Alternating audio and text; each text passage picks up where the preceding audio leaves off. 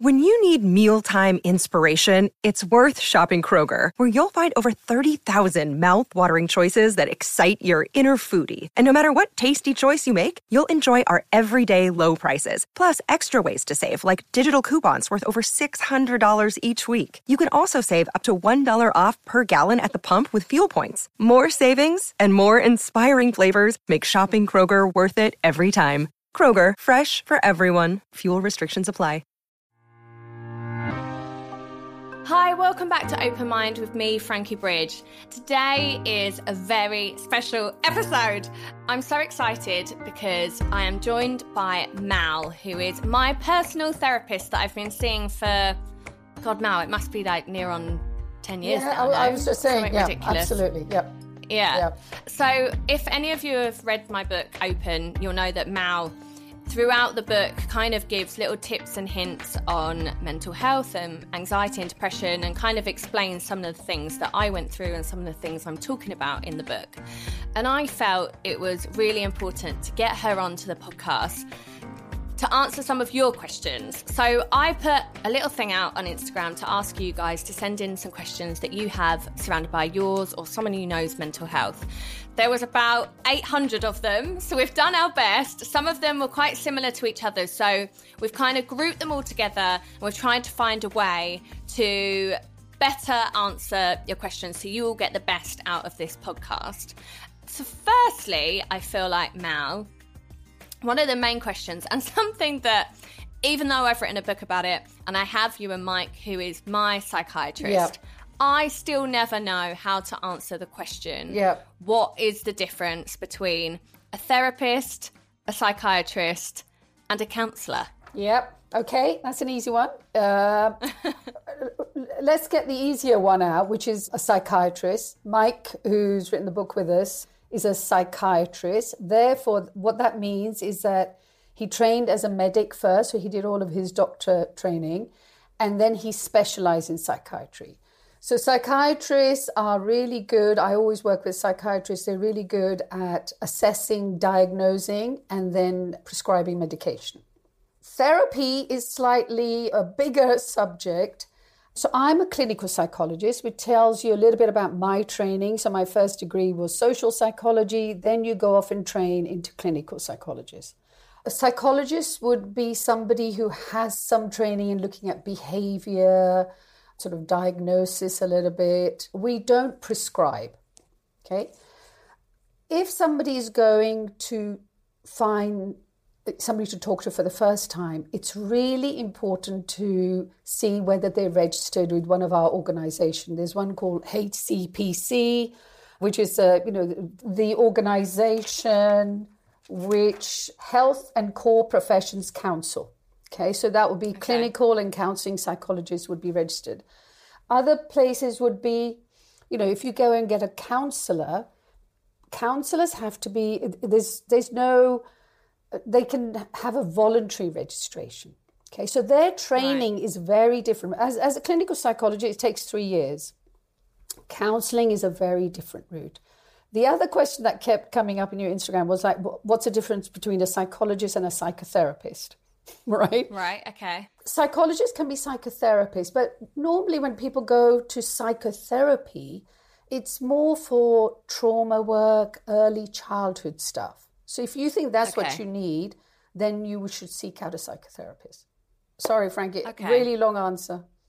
Does that, that's okay. Does that, no, does, that's uh, so psychiatry, psychology, counselling, it's, but make yeah. sure. So for me, if I'm ever trying to explain it, my, in a short yeah. version, is like a psychiatrist can prescribe medication yeah. and a therapist, therapist does talking therapy. Um, Yeah, yeah, it's like more like talking therapy. Yeah. Um, and then a counsellor, I've never thought about that. So a counsellor is someone that then maybe hasn't done a medical... No, I haven't. I haven't got, no, I've got a medical degree. I've just done a counsellor. Right. But a counsellor, a counsellor can become a counsellor through doing sort of quite short courses. It would have different type. Okay. Yeah.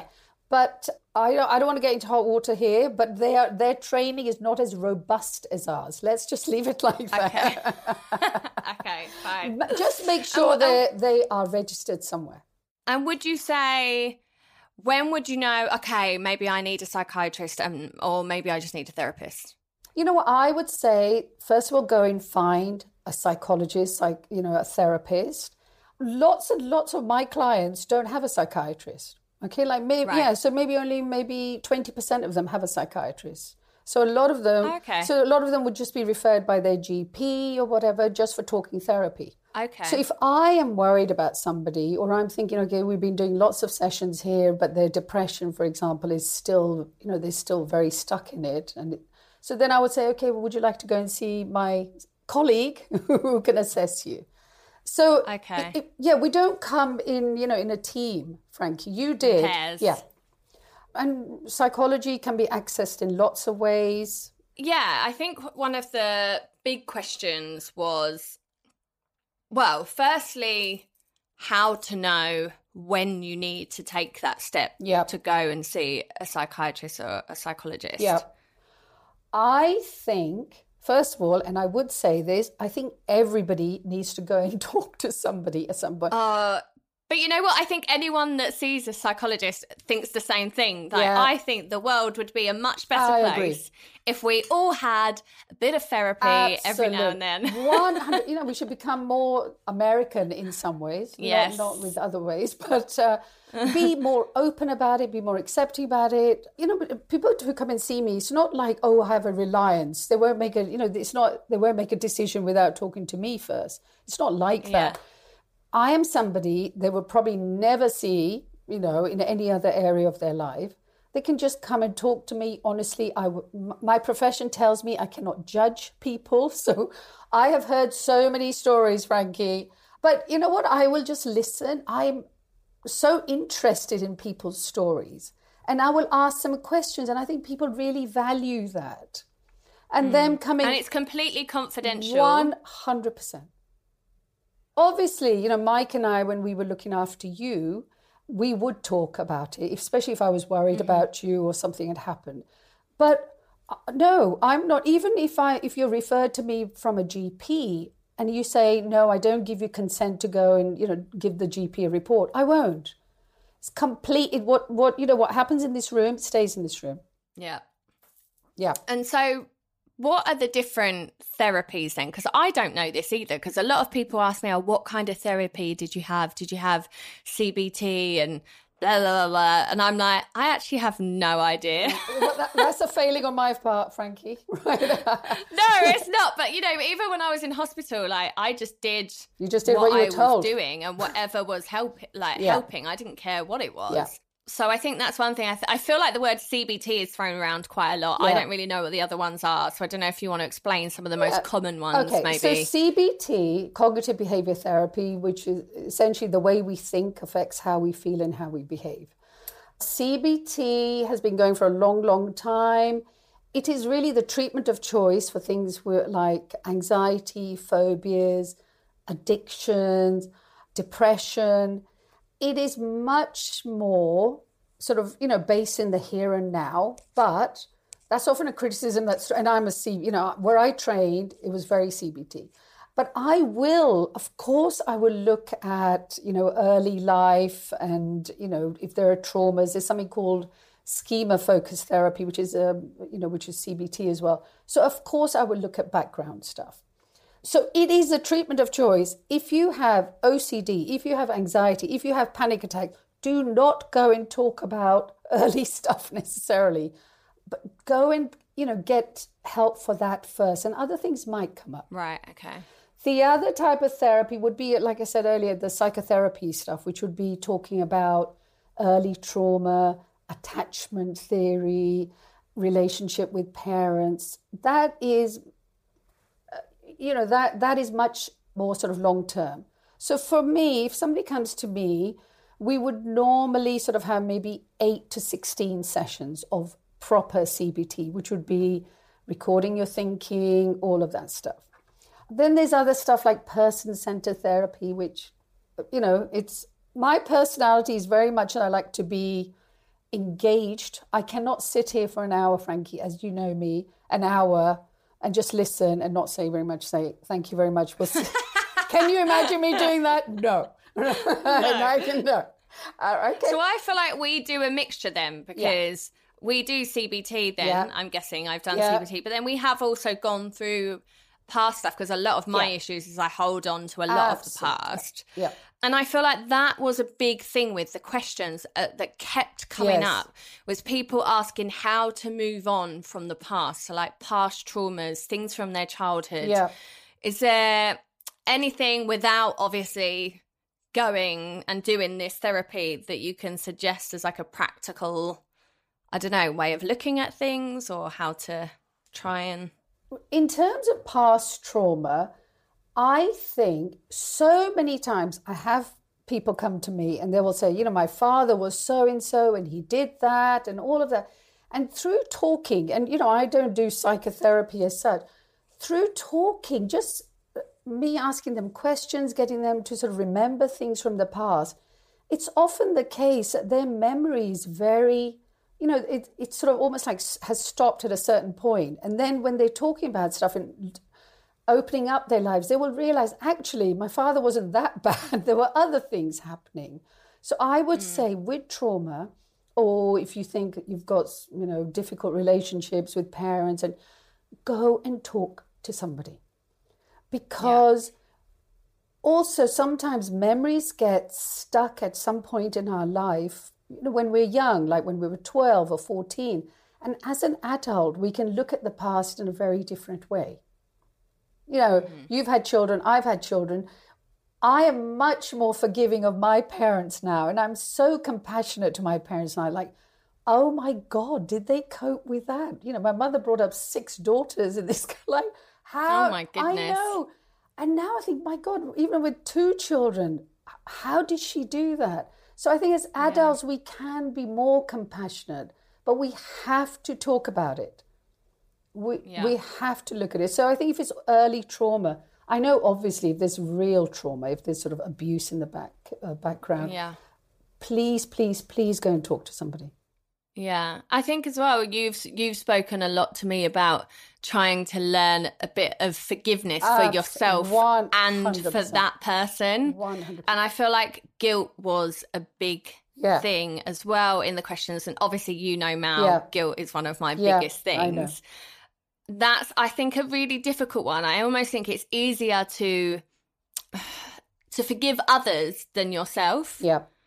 Do you find that a lot with patients, that that's quite Absolutely, a big thing? Or is it just me? No, you in particular, because you are such a harsh critic of yourself, all right? You don't see what the rest of us see in you. And that, and that yeah. anybody, I think, you know, you can stop ten people in the street and they will say lovely things about you, Frankie, but I've seen you through really dark times where I've had to make you cups of sugary tea and things like that, because you, you know, you you just forget. We feel that if we punish ourselves, then somehow we are able to have some control. It's yeah. it's not the case. It's not the case. I truly believe that if we can't be compassionate towards ourselves, and we can't be compassionate towards other people, we are yeah. all defective in some way. We all struggle in some ways through our life. You know, there is no life that, you know, is completely sort of untouched by anything. Everybody, you know, we all have losses. We will lose jobs. People have lost jobs recently. We will lose loved ones. Also, you know, we grow older. We lose our youth. And you're a beautiful creature like you, right? Um, but so we all, but so all life is difficult. This, you know, some... Um, Philosophers will say that life is all about suffering, so we just need to endure the suffering. But, you know, suffering comes in different forms, but we yeah. need to be able to forgive ourselves. Guilt, you, and I've said this to you so many times, guilt is a rubbish, rubbish emotion. It, what does it do? What uh, what is the function of guilt? Just to make ourselves feel bad. Nobody else. I know, but it's one of the hardest ones to... not have. Yeah, but I think oh, I think people who try and please other people have a lot of guilt. Yeah, I suppose because you're never going to please everyone. No. So you're always going to be yeah. feeling guilty, yeah. I suppose. So it is, like you say, it's such a pointless emotion because you're never going to achieve what you're trying to no, achieve. And I, and I think sometimes society is also based on, you know, making us feel guilt. Lots of religions are based on guilt. Mm. But it's a form of control, and only we can sort of free ourselves of that. It is, if yeah. you're feeling guilty, I don't know, first of all, find out what you're feeling guilty about. Like, have, have I been a rubbish daughter? Have I been a rubbish parent? And then try and turn that around and say, okay, how can I be a better parent? How can I be a better daughter? How can I be a better colleague? Because guilt just makes us feel stuck. So turn it around and say, okay, let me do something positive from that. Yeah. And that makes us feel a little bit better. Don't you think? Yeah, definitely. But I think it's one of the hardest things yeah, to do. It's, it, yeah. Well, for me anyway. yeah, yeah, yeah, yeah. Absolutely, absolutely. I don't know. I feel like we touched on this a little bit, but I feel like a lot of people don't know when their stress or their feeling down is more yeah. than just feeling a little bit stressed or, or, yeah. or feeling anxious. Yeah. How would you explain to someone when it's maybe time to get some help? Okay. So we all have days that we feel a bit rubbish, okay? So, you know, like, oh, feeling a bit blue, feeling a bit... The word uh, the word depressed is overused in our society. You know, oh, really, really depressed. Yeah. Like, that's just rubbish. We There's a big difference between just feeling a bit blue, feeling a bit down, and clinical depression, okay? Mm-hmm. So we can all have days where, you know, one day, two days, but if that If that feeling is persistent, that nothing you do changes that, then I think you need to go and talk to somebody. So for me, I don't know, let's say we all enjoy going out to eat or seeing friends. If you go and do that, but you don't get the same sense of enjoyment from that, then you know, okay, there's something going on here. Okay, so mm-hmm. activities that you previously enjoyed is one of the questionnaire things that, that yeah, you do, yeah, exactly, which you have done many, many times. So activities that you used to previously enjoyed and you don't enjoy anymore. Also, when people have no motivation, so no motivation to do anything, things that would have normally made them feel better, like exercise or, frankly, sometimes even just, you know, like having a shower. Where you have no motivation to self-care, to talk to people, to, you know, get change, that's when you think, okay, this is a little bit more than just feeling a bit rubbish. Because I think there's that part of everyone, you know, that kind of like, that stiff upper lip yeah. of like, no, I'm fine, and unless you're broken on the floor and yes. have reached the point that I reached yes. where like, yeah. you know, I felt like I could couldn't go on and I didn't want to be here anymore. I feel like people think they have to be at that point no. before they reach out to someone. And then I think, no, because by then it's so much harder to get back yeah. up from that. And there's there's no place for pride, or you don't get a prize for, you know, going in when, like you said, when you're on the floor. Go and mm. talk. Your G P should be the first person that you can go and talk to. So you would say a G P should be your first port of call. one hundred percent. But how do you approach that? Because I think, you know, I've heard awful stories of friends even going to G Ps and then being told, go buy a pair of trainers, go for a run, or eat more chocolate, one of my friends genuinely got told. Right. Or just being whacked on some antidepressants, yeah. not really told anything about them. So I feel like people have this fear of going to the G P, that first initial. Yeah. How would you say to approach that first appointment?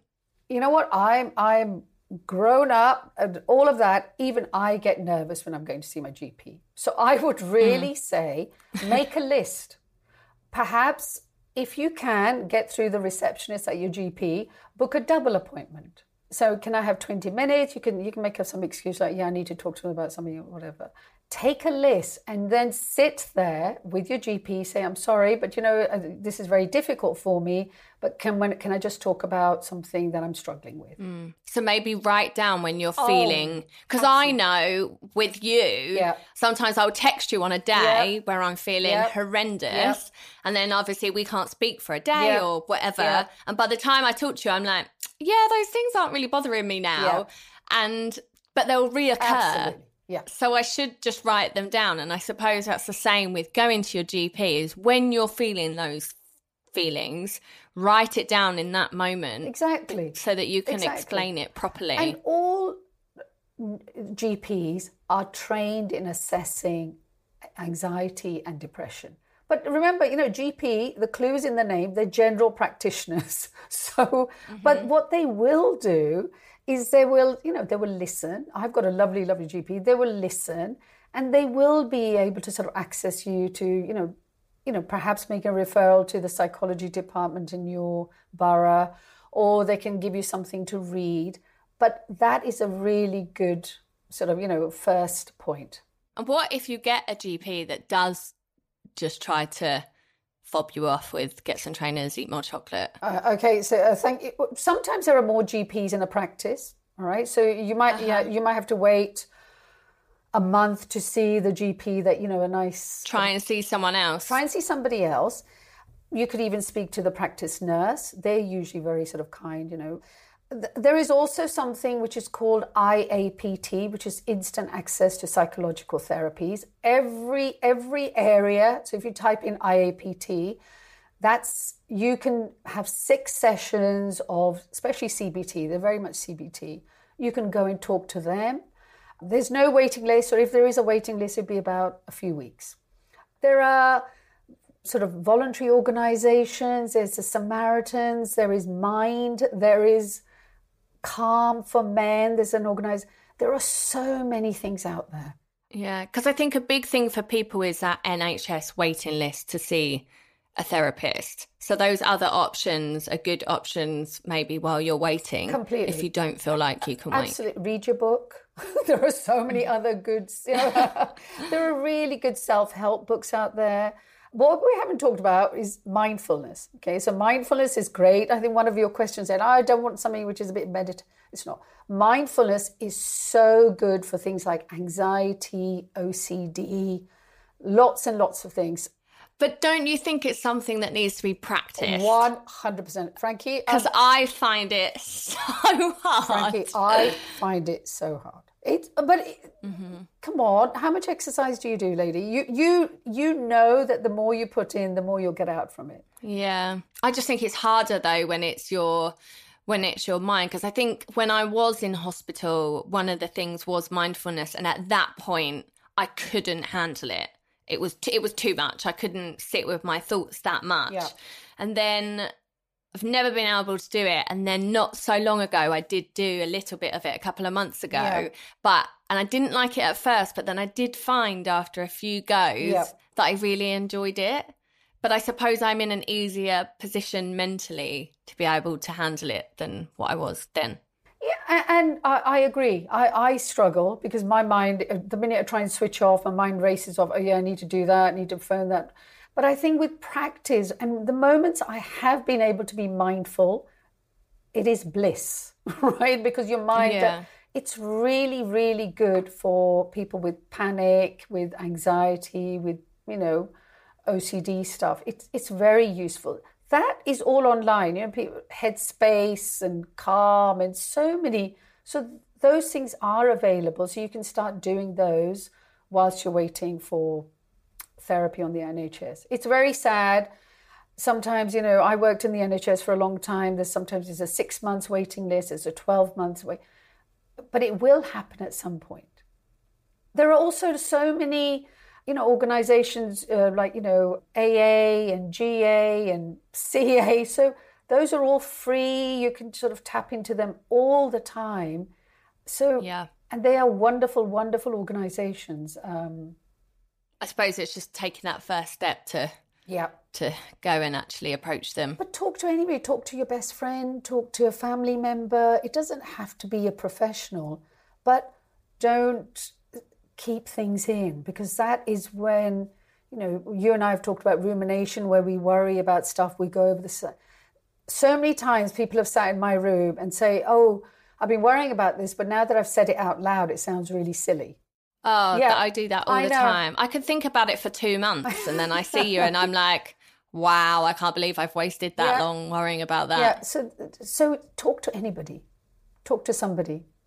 I think it's just easier sometimes to talk to someone who is not emotionally attached I don't know. I think we have that thing when we're emotionally attached to someone, we feel like they're going to tell us what we want to hear, or if they don't tell us what yeah. they, we want to hear, we're kind of annoyed with them. Yeah.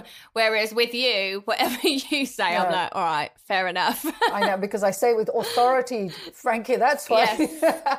I know. No, but you know, the worst thing, you know, the worst thing somebody can say, a family member can say, oh, oh, it'll be okay. Oh, you'll get over it. Oh, no, no, no, no, no, no. We know enough about mental health now. It's a real illness.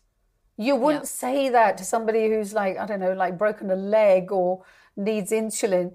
It is a sort of like, you know, a physically felt illness. Never mind, you know, how how traumatic it is, you know, for our mental health and all of that. You know that, Frankie. You've had many dark yeah. days. So people have, if you don't value your own mental health, then please don't expect other people to value it. You've got like, no, I'm struggling.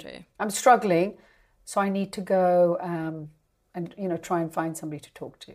And how would you then approach someone who you know is struggling but doesn't seem to want help or hasn't reached out that you're worried about?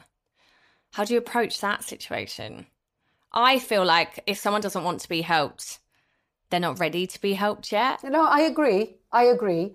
But you can perhaps, you know, lay down some of, you know, you know, just some nice options. Like, you know, I'm always here if you need to talk to me, or I've noticed that you've been a bit withdrawn. Is everything okay? You know, men would show that they're struggling often through, you know, if they're more, they're angry more, or they're drinking a little bit more. Men can do all sorts of, you know, they can express anger, but they can't express other feelings. Mm. Yeah, I was going to say men particularly, because that was a big uh, an, a question that came through a lot is, yeah. or my husband or my boyfriend, I don't really know how to help them. Do you have to approach men slightly differently? They see it as a weakness. I've seen this lovely, lovely man, sort of um, father of two children, who I've seen for a while now, and he only came back to me recently. And he was always like, you know, I'm really frustrated with my wife. She doesn't do things. You know, she, you know, I tell her to, you know, like plan holidays or do stuff with the kids. Only recently has he accepted that he's a worrier. So when she is not a worrier, so he would say, oh, no, we need to do this, we need to do that. He was, he would, was easier expressing it as anger and irritation. Whereas now he right. said, oh my God, yeah, actually I ruminate about things and I worry. It's like, hmm, okay. So... Oh, so like she was more laid back about absolute, time and absolute, booking things and stuff, absolute. And he's like, oh, why won't exactly, she do it now? Exactly. Right, okay. Exactly. Yeah. So I think men will will show it. Also, men feel that they are expected to be strong and the providers, and, you know, they need their children to look up to them, and they are so afraid to show weakness. Whereas mm. you and I know that it's, you know, we we... You know, we we work with men, we, you know, we live yeah. with men, and it's okay for them to show some vulnerability.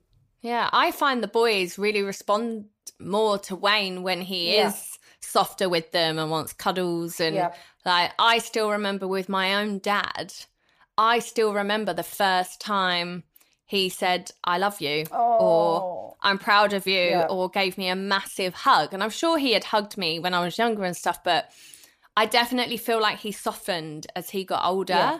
and I can feel and see that moment still. Yeah. So I feel like men feel they need to be strong and they need to be this, that, the other, but actually I don't remember those moments of, I do remember my dad being strong, but yeah. I remember more and appreciate more those moments of softness and yeah, and, things and, from my dad. Exactly. And, you know, men can do it. I mean, they can take their children out and play football, and which is which is great, but it's, you also need to be able to sit down and speak with your partner, and and if you need help, rather than reaching for the alcohol, which is, you know, which numbs and makes things okay for a while, mm. you know, go and talk to somebody. And I, I'm, I'm thrilled that, you know, lots of sportsmen have written books, you know, Rio Ferdinand about losing his wife, yeah. um, Freddie Flintoff about his eating disorder. That would have never yeah. happened like five years ago. No, it's changing. It's definitely changing. one hundred percent. And I, you know, but I feel like it's a big society thing. I yeah. think it's going to take a long time for yeah. us to break through that. You know, I'm a mum of two boys, and even I have to watch myself sometimes, like, oh, no, you've got to be a big boy and not cry or whatever. Yeah. You know, sometimes I think, oh, no, because I want them to show emotion. I try to get them to yeah. tell me things and to be open with me. And then, yeah, other times yeah. I might shut them down a bit yes. or something. And that's because that's been ingrained in, in me over years yes. of men are this or women are that. And I don't know, I think we'd... Yeah, and, you know, it's okay for boys to say, I don't like pink, and because girls... No, that's not okay. We need to challenge everything from such an early age. Yeah, yeah. So it's not like, you know, girls can be allowed to express emotions, but boys, no. You know, there are so many boys who are sitting in their bedrooms playing computer games and, you know, doing online stuff and talking to people. And that's not always healthy. I think with yeah. any teenager, with any young person... Communication is the, you know, the, the key.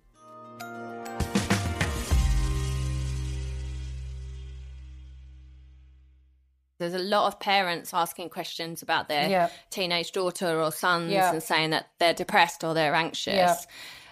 How how do you deal with that? Because they often shut you out, I guess. They do, but I also think it comes from... As parents, we need to, like, model good behaviour. So if we're worried about something, then we can say, oh, yeah, you know what, Mummy's worried about that, but that's okay. You know what, she's going to talk to Daddy or talk to, you know, Auntie, and we're going to figure that out.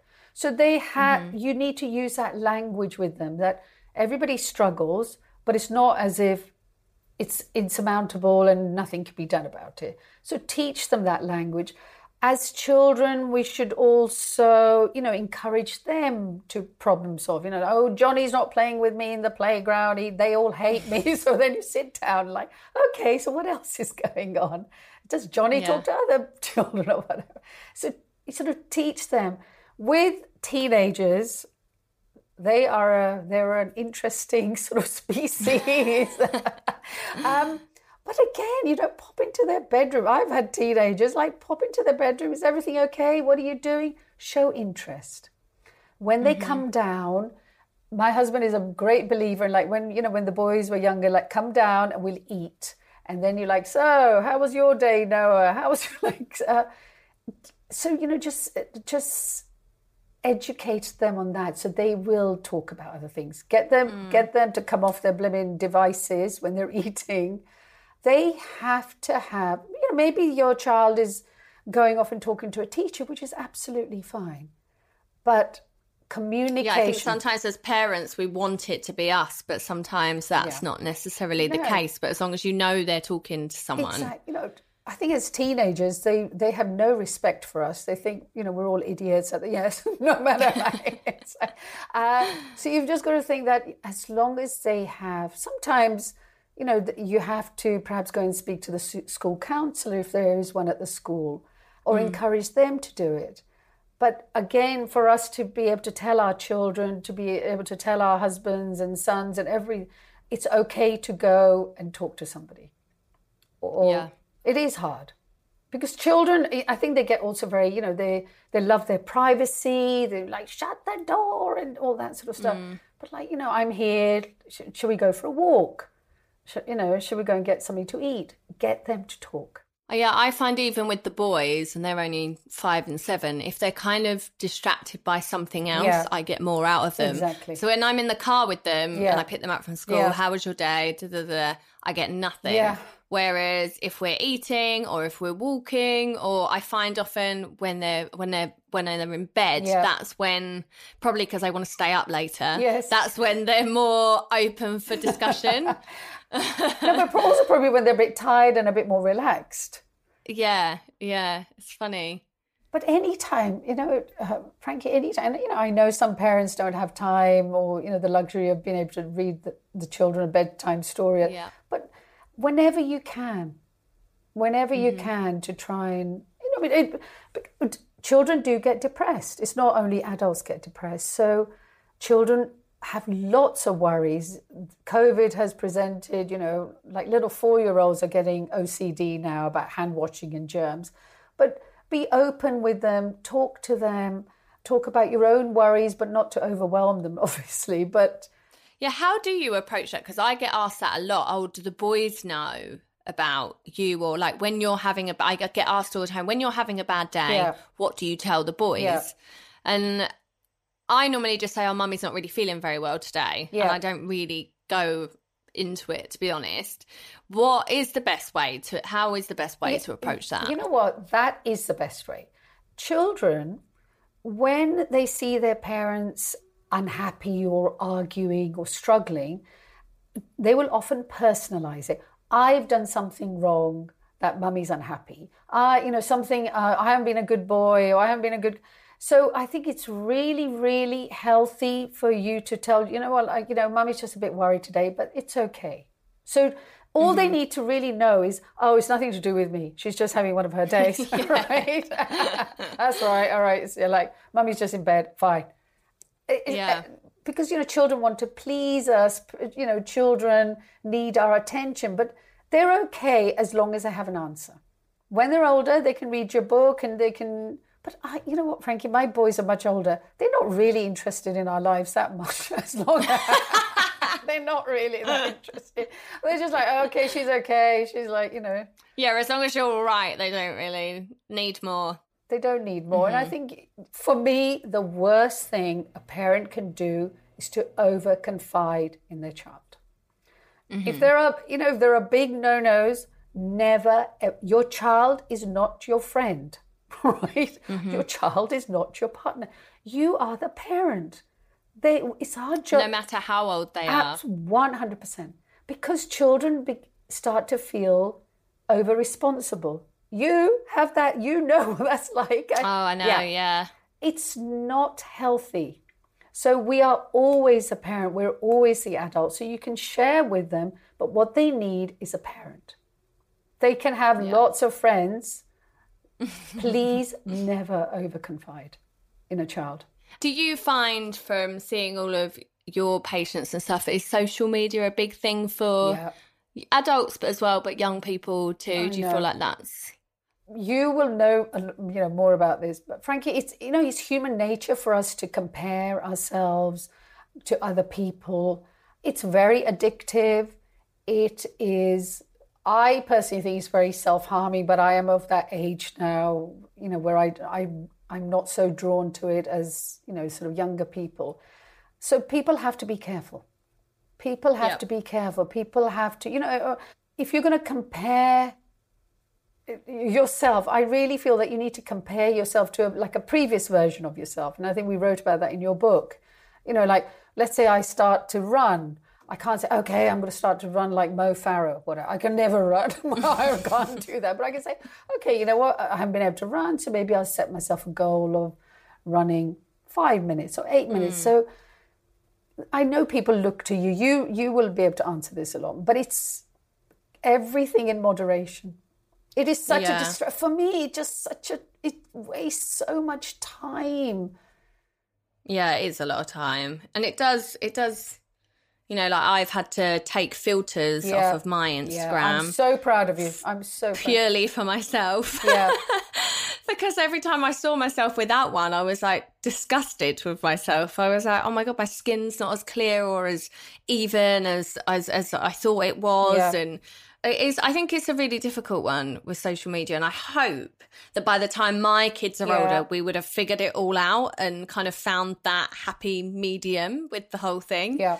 But I also think we have to take some responsibility ourselves, yeah. not just in what we post, but also how we take on other people's posts. Yes. Sometimes I kind of, if I look at someone's post and I think, oh, she looks so much happier than me, or she looks like she's got her shit together yeah. and I haven't. Yeah. I, I instead of thinking, oh, she's out of order, she shouldn't post that. Yeah. I kind of think, well, why am I feeling oh, well, like yeah, that? That's my issue, not hers. And I think a lot of people give other people stick for what they post. Yeah. You know, oh, she look, someone posts a bikini picture and she looks amazing. Yeah. Well, why shouldn't she? Exactly. She's obviously worked hard for it. Why shouldn't she be able to do exactly. that? Um, so instead of thinking they're a bad person, I think look at yourself and think, well, why do I feel self-conscious looking at that? one hundred percent. You know, it, it, I agree. Everything that you just said. It's, um, mm. I think when people struggle with their self-esteem, that is when it, I think, bothers them the most because, you know, like why can't I look like that? And then that is the way that they would talk about it, or, you know, sort of express themselves, would be through anger. And anonymous yeah. posting is like, it destroys lives. I know, you know, people who are so smart, and and yet they will be, they, their lives would almost like fall apart if they have some, you know, like a negative criticism or a negative review of their book. It is so dangerous. And people will be yeah. tapping away, writing stuff. I don't know, why Why do people do it? Just to feel better? I don't understand. Mm. There's almost like this takedown culture yes. now as well, if someone messes up. And I don't know from your point of view, but for me, I feel a bit like, you know, someone makes a mistake. Yeah. Everybody makes mistakes. Yeah. And we we we have been brought up, and we teach our children, yeah. you make a mistake, yeah. you apologise, yeah. you make it right. Obviously, dependent on how big that yeah. mistake is. Yeah. Then you move on. Yes. Whereas now I feel like, with the way the world is going, it's like you make a mistake and you get wiped out. That's it. People think you should lose your life, your family, your job, whatever. Everything, yeah. And and I feel like that's teaching the next generation that you can't ever mess yeah, up, and that you have to be perfect yep. forever. And that's just not realistic. It's not human. No. Human is to earn. Like, we make mistakes. But every time, you know, that's how we build up resilience. You know, there's very famous fail, fail again, but fail better. Make a mistake, but learn from it. It doesn't mean that, like you said, you lose everything. What's the point of that? And, you know, that's yeah. why if people have very, very high expectations of themselves, of themselves, again, you know, men in particular, that, you know, the suicide rate of, you know, for men is so high because they do think they can't make a mistake. Public humiliation, all of that. We need to learn from it. Every single one of us has failed at something. I know I failed. I'm sure you would have. But you, yep. the best thing is like, okay, rather than thinking, okay, I don't deserve anything, but like, okay, I can learn from that. What can I learn? I know it takes time. People fail in their relationship. That doesn't mean you'll never be able to have another relationship. Be kind. You know, like, I know it's overused now, but be kind. Treat other people in the way that you want to be treated. And what do you find that your patients find the hardest? Because I know you kind of, we laughed because I was probably one of your last patients to call you, because for yeah. me, lockdown was great. I, I had no social I anxiety. I was quite easy for me to stay in my house yeah. Yeah. and not have to worry about any of my anxieties that I, I normally know. have. Yeah. But that quickly changed for me when we came out of lockdown yeah. because then there was change, yeah. which I'm not very good with, yeah. and uncertainty, yes. which I'm not very good with, and just kind of not knowing where we stand properly. What have you found with your patients has been the thing that they've found the hardest? What you are, I was very busy during lockdown. Besides, I learned how to use Zoom and all sorts of things. But uh, it was, there was a lot of health anxiety, obviously. There were people struggling with sort of just adjustment, you know, like, we are used to getting up, getting change, if we've got jobs, to go out. So now suddenly everybody's at home, right? So there was the people have been struggling with that, but a lot of worry, lots of stress. And you, you talk about uncertainty. COVID really, really triggered uncertainty in lots of people. Worry, anxiety, and uncertainty just go hand in hand, okay? Anxious people need certainty. The antidote to sort of like, you know, worry in that is to be able to tolerate some uncertainty. Yes, there will be a vaccine, but, you know, it might not be till whatever next year. We have to train ourselves to live with some uncertainty. And how do people deal with health anxiety? Because that came up quite a yeah. lot. And, you know, worry about anxiety about death, yeah. like before COVID anyway. And I know I'm someone that really struggles with that. And we've spoken about yeah. that quite a lot. Yeah. How, I don't know, I guess it's quite a broad answer, but how does someone kind of train themselves to not be so anxious about it? You know what, it's, I always say to people, focus on the things that you can control. There is so much in our lives that we can't control. Um, and that's where mindfulness also comes into play, because mindfulness is all about in the, being in the here and now. I don't know when I'm going to die. I have no idea. I know it's inevitable I will die. So focus on the things that we have under our control in terms of, you know, what we eat, how much we sleep, um, um, how much we exercise. Stay in the here and now. Worry is all about what if.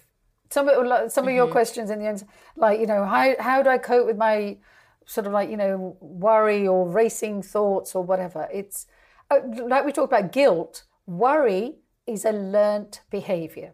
Human beings, we are not born worrying. We learn to worry. We learn to worry because we want some control in our lives. So if I worry about, I don't know, um, you know, my health or the health of my children or whatever, it it makes us feel almost like, you know, we have a plan. So if that was to happen, oh yeah, I'll be able to do that. So if my boys don't, mm. that, you know, I don't know, whatever, like, you know. So worry is a learnt habit which makes us feel a little bit secure. Not everybody worries. Believe me, that's a fact. Not everybody worries. Anxious people worry. Will mm. I ever get better? Uh, will this ever go? Of course it will go. Every, you know, everything changes. So you need to try and stay in the here and now. You need to learn, okay, when, when I'm worrying, you know, how am I feeling? What's my thinking? What's happening in my body? So break it down a little bit. Try, sometimes, you know, with worries, I would give them like a worry period. Okay, you can only worry for one period in your day, which is between three and three fifteen, let's say, right? Seriously, Frankie, it really works, right? Because then you think, oh, I can't worry about that now. I need to worry it through. But, I'll worry about that yeah, at three fifteen. At three fifteen, you've forgotten that worry. So, right. so like, put put a sort of boundary around it. People worry, people who write lists, not like lists when you're going to the supermarket, but just lists. Oh, like, you know, what do I need to do for Christmas? Or what do I, you know, my child, my son's birthday party. Like, why do you need to like, trust yourself? People who worry don't trust themselves, mm. right? So I will be able to cope with that. So worry is a big topic. There, there is lots and lots of things that, you know, C B T is really good for worry. it's, yeah. But it's a, it's a learnt behavior. So therefore, by definition, you can unlearn it. It's like a okay. safety mechanism. Oh, if I worry, then I feel okay. No, you don't. You're going to be okay. You're going to be okay despite that. Worry is, it's such a waste of time. And do you think a lot of, because there was a lot of questions about sleep, do you think most of that is worry? Yeah. Sleep is, human beings need to sleep. If we left sleep alone, we would sleep. It's like, you know, you go to bed, you know, sort of, you know, general sleep hygiene stuff, go to bed, do not use your phone as an alarm clock. Or if you do, you know, go go to a shop and buy a three pound alarm, alarm clock or something, right? Put it on, mm. uh, put it on. Um, what do you call it? Airplane mode or something. Yeah. The bed should only be for sleeping in, right? If you can't sleep for about twenty minutes, get up and go and do something else, something really boring, right? Really? Yeah, like, you know, I don't know, sorting out your taxes that I'm supposed to be doing at the moment, right? Where you feel really drowsy and you don't. I know young people like you as well, Frankie, would like sit there, watch their. You know, use their uh, computers, phone. phone. Oh, yeah. Don't, don't. Be really disciplined. Mm. Be, you know, try and leave, you know, just try and stop uh, maybe about an hour before you go to bed. Don't do emails in bed. Don't do texting in bed. None of that. Okay, you tell me, how many hours of sleep do you think we need? I don't know. Everyone always says eight, don't yeah, they? Yeah, it's eight. Uh, it's the average. Some people need five. Some people need eleven, right? Yeah. But sleep is also, you know, people can sleep standing up. People can sleep all over, you know, anywhere on the side of a street. It doesn't, sometimes I think we make sleep into a bigger issue than it actually is. We need a nice, comfortable mm. bed. But if we're really tired, we need, the, the brain will take the, the amount of sleep it needs. It doesn't have to have it in like one long stretch. Like you go to sleep at eleven, you wake up at seven. You yeah. know, it can you can do eleven to one. If you're tired, go to bed. Okay. Mm-hmm. Also, we all have a certain time when we feel really, really sleepy. Try and find, I'm really, really sleepy about ten thirty because I, you know, I'm of that age now, right? If I, if I sort of say, no, no, no, I want to watch something on T V, or if I'm out, if I, if I go to sleep about twelve, then I will sleep really badly because I've missed that little magical time when I'm not. Yeah. So, you know, again, you know, find out a little bit more about yourself. Sleep is, it's essential. It's like breathing, Frankie, just, you know, but so let the brain do what it needs. Don't say, oh, I need to have, you know, all of these sort of potions. I need to have a bath, and I, leave it alone. You know, obviously, mm. you know, brush your teeth, wash your face, or whatever. Then go to bed, switch the light off, and go to sleep. Yeah. People struggle. If you're worrying in bed, that's how we got to this question. Get out. The bed should not be a place where you worry, because it's dark, it's quiet, and we believe our scary thoughts at that point. Mm-hmm. Uh, so get up, go to, you know, go to a different room if you can.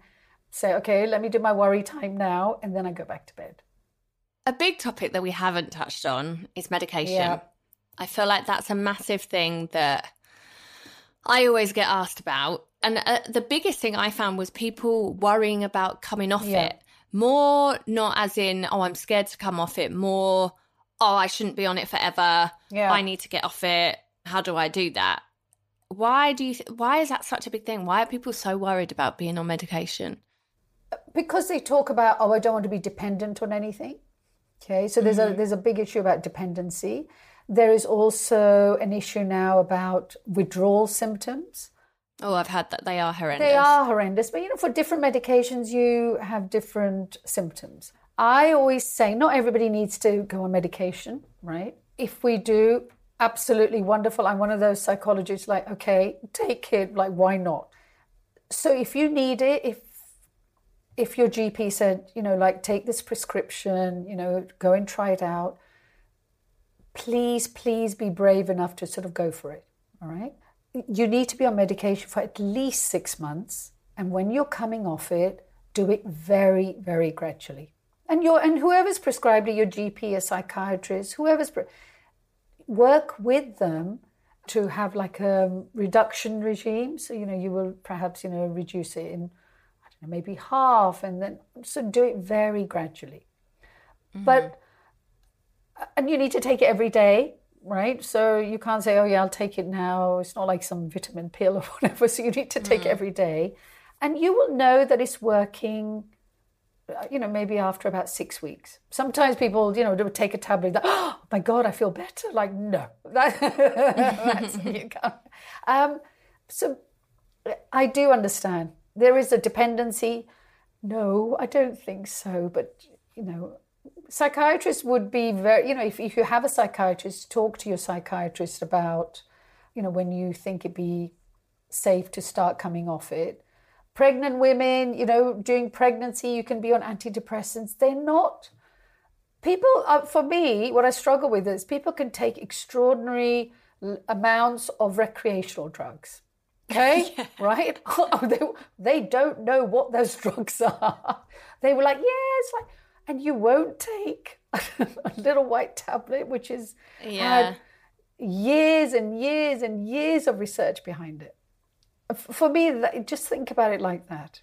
Yeah, I think as well, like if you're if you're worried about going on it, like I tried therapy first, was very reluctant to go on any sort of medication. And then I just got to the point where I was like, well, this isn't working. Yeah. I obviously need something else. So I feel like, you know, if you want to give yourself a chance, give yourself that chance. But also there's no shame there in it. It's not no... a failure to be on antidepressants or anti-anxiety. I agree. I agree. And, you know, often lots of research has shown that for clinical depression, especially your type of depression, Frankie, that antidepressants plus C B T provided the, you know, the best outcome for the client, for mm. the patients. I feel like one of um, a quite a current worry that came up quite a lot, and that this kind of Christmas time can be really difficult, you know. Oh, it's the most wonderful time of the year. We should all be jolly and happy. And, and I find those situations, although I'm a massive Christmas lover, yep. I find situations where I'm supposed to be happy or at my happiest sometimes the hardest situations. And Christmas time, Chris, Christmas pressure came up a lot on the questions, and also how to deal with family members that mm. don't necessarily make you feel great about yourself. Yep. I think that's a really difficult one, because with friends, you can kind of, if you need to, it sounds brutal, cut people out. But with family, you don't really feel like you can do that. So I don't know, have you got any advice for people around this time of year? And uh, often this time of the year is my busiest time, because people, really? yeah, seriously, Frankie, it's because, you know, people haven't seen uh, relatives for like a year, and then you're suddenly expected to be with Auntie, whatever, Jackie, or, you know, like mother you haven't spoken to for six months, and they're you're all in this house for like three days. I would, yeah. you know, I would suggest that you become very assertive about things. If it's Don't feel that you need to do everything yourself, you know, delegate, you know, different activities to people, and just tell yourself, it will pass. It will pass. Mm. Like, when is Auntie Jackie going back? Have I organised a car for her to go back? um, Make it easy for her to leave. Yes. There are trains on Boxing Day, Auntie. So, like, uh, yeah. um, it will happen. Uh, also, keep the alcohol sort of like, you know, amount available very low in the house. Alcohol, sort oh, of really? alcohol yeah. loosens the tongue. There's always something's going to happen, you know. And you said this to me in January and I haven't been, no, it's like. Eight years ago. Yes, exactly. Yeah. So, you know, it will pass. Keep, you know, there's some activity. If we can go out, try and go out for a walk. But don't dread it. It is a time, you know, where we can, you know, just sort of stop for a little bit. I, you know, I, I don't celebrate Christmas, but I love Christmas because we can yeah. eat and everything. So try and focus on the nights. Maybe COVID will be really good this year, because we can say to Auntie Jackie, you can't come down because you won't be able to go back. Yeah, it's a good excuse. Yeah. Like, oh, you're not in my bubble, Auntie, so uh, don't come. But, you know, just mm-hmm. be honest. Don't fear. Find a level of assertiveness as Absol- well. I think that's something you always try to uh, yes. teach me, is be a bit more learn assertive. To, learn to say no. And also, you know, shopping, there's, you know, there's sort of so much written about shopping addiction. Just because we can sit there and order Amazon nonstop from four o'clock, yeah. don't do it. It makes us feel better re- just temporarily. Yeah. Okay. The minute... I know people, I see clients who will just order, order stuff, and they won't even open those packages, because that thrill of pressing yes, buy, you know, once it's happened and you have that, you know, the real sort of dip afterwards, that's not helpful at all. So have a budget. If you have a partner, discuss it with your partner and follow through. Everybody knows that this year has been really difficult. Uh, yeah. I know lots of people who will go out and actually sort of like, you know, work, you know, at soup kitchens on a Christmas day because they find it very difficult. So do whatever's right for you. But again, be honest about it. You know, sort of people being in the kitchen all the time and, oh, it's it's it's this now. Can we have some sandwiches? No. So do whatever's right for you. Bring your own Aunt Jackie. All the Aunt Jackies out there going, oh. I know, yeah. It's the new Karen. um, is there anything else, Mal, that you had written that you wanted to... No, I think we've I, I think we've done quite well, Frankie. Uh, I do as well. There's loads of... You know, we perhaps you can suggest some um, self-help books and... There are so many good ones, but, you know, try and get a C B T self-help because it's much more practical. There's so much out there for anxiety, panic, worry, O C D. But do something. Don't suffer in silence. All right. Well, thank you so much, Mal. Pleasure. I've really enjoyed it. I feel like I've quite liked being on the other side of this conversation, and you, you, putting you in the hot seat. And, and, and you know how anxious I was about this, but... Um, I know. Yeah. It was so weird seeing Mal worried instead of me. Yes. But this will have helped so many people. I hope it helps you if you're listening. And if you sent in a question or a worry, I hope we've kind of covered it. I feel like we covered so many subjects and so many things.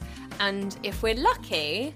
I might be able to convince Mal now that she's found her feet to come back for season four. So um, yeah, let me know your thoughts, let me know what you think of it, and um, it'll be really nice to know if our conversation has helped. So thank you.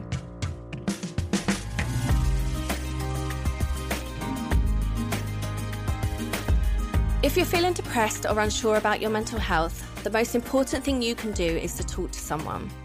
The Samaritans run a confidential twenty-four hour helpline, which you can call for free in the U K on one one six, one two three, or you can visit samaritans dot org for other ways to find support. You should also contact your local G P. Please remember, you are not alone. There is always someone to talk to that wants to help.